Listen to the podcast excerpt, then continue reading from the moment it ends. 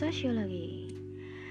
Kali ini kita akan membahas tentang perspektif sosiologi secara lebih mendalam, yaitu yang pertama kita akan membahas tentang perspektif struktural fungsional oleh Emil Durkheim.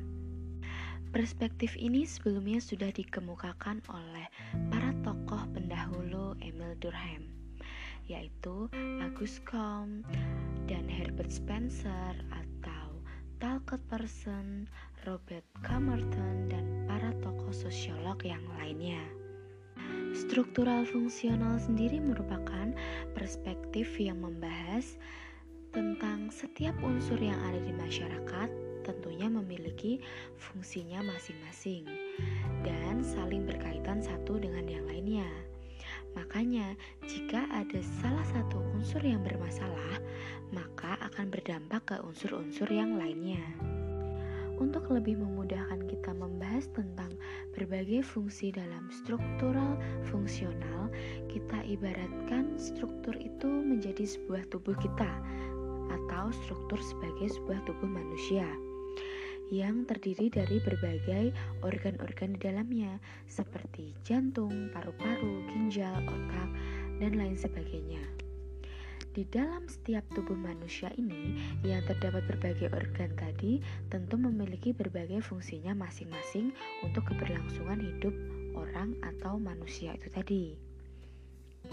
Nah, jika ada salah satu organ aja yang rusak, maka akan berdampak atau mempengaruhi organ-organ yang lainnya.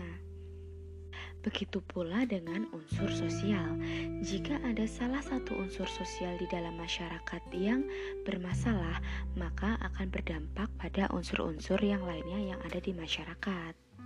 Struktur sosial sendiri dalam masyarakat dapat kita lihat dalam perwujudan sebuah lembaga. Lembaga di dalam masyarakat ini berbagai macam. Salah satunya adalah lembaga ekonomi.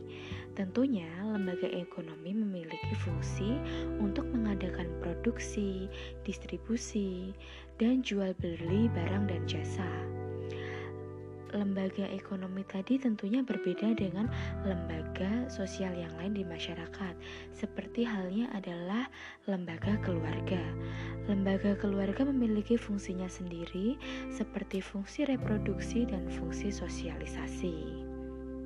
Emil Durkheim sendiri melihat struktur sosial dengan ciri utama yang terbentuk dari nilai-nilai dan norma-norma yang ada di masyarakat yang mana nilai-nilai dan norma-norma yang ada di masyarakat tadi berguna untuk menjaga keberadaan keteraturan sosial di dalam masyarakat atau dapat dinamakan sebagai sebuah solidaritas sosial sebagai standar atau kolektif perilaku masyarakat dalam bertindak. Emil Durkheim sendiri mengenal Kedua, solidaritas sosial, yaitu solidaritas mekanis dan solidaritas organis. Solidaritas mekanis ini umumnya dapat kita temui di pedesaan, dan solidaritas organis sebaliknya dapat kita temui di dalam. Untuk mengetahui lebih detailnya tentang solidaritas mekanis dan solidaritas organis, teman-teman semua dapat mencarinya secara lebih mendalam melalui media internet atau buku-buku bacaan yang lebih relevan. Lalu yang selanjutnya kita akan mengetahui tentang karakteristik fakta sosial menurut Emil Durkheim. Ada beberapa karakteristik tentang fakta sosial menurut Emil Durkheim, yaitu bersifat eksternal terhadap individu, lalu memaksa individu, yang ketiga juga bersifat umum. Untuk karakteristik fakta sosial menurut Emil Durkheim yang pertama yaitu bersifat eksternal terhadap individu. Kenapa begitu? Karena fakta sosial merupakan cara bertindak, berpikir, atau berperasaan seorang individu yang memperlihatkan suatu kesadaran yang berada di luar kesadaran individu. Nah, apa nih maksudnya? Nih, saya berikan contoh.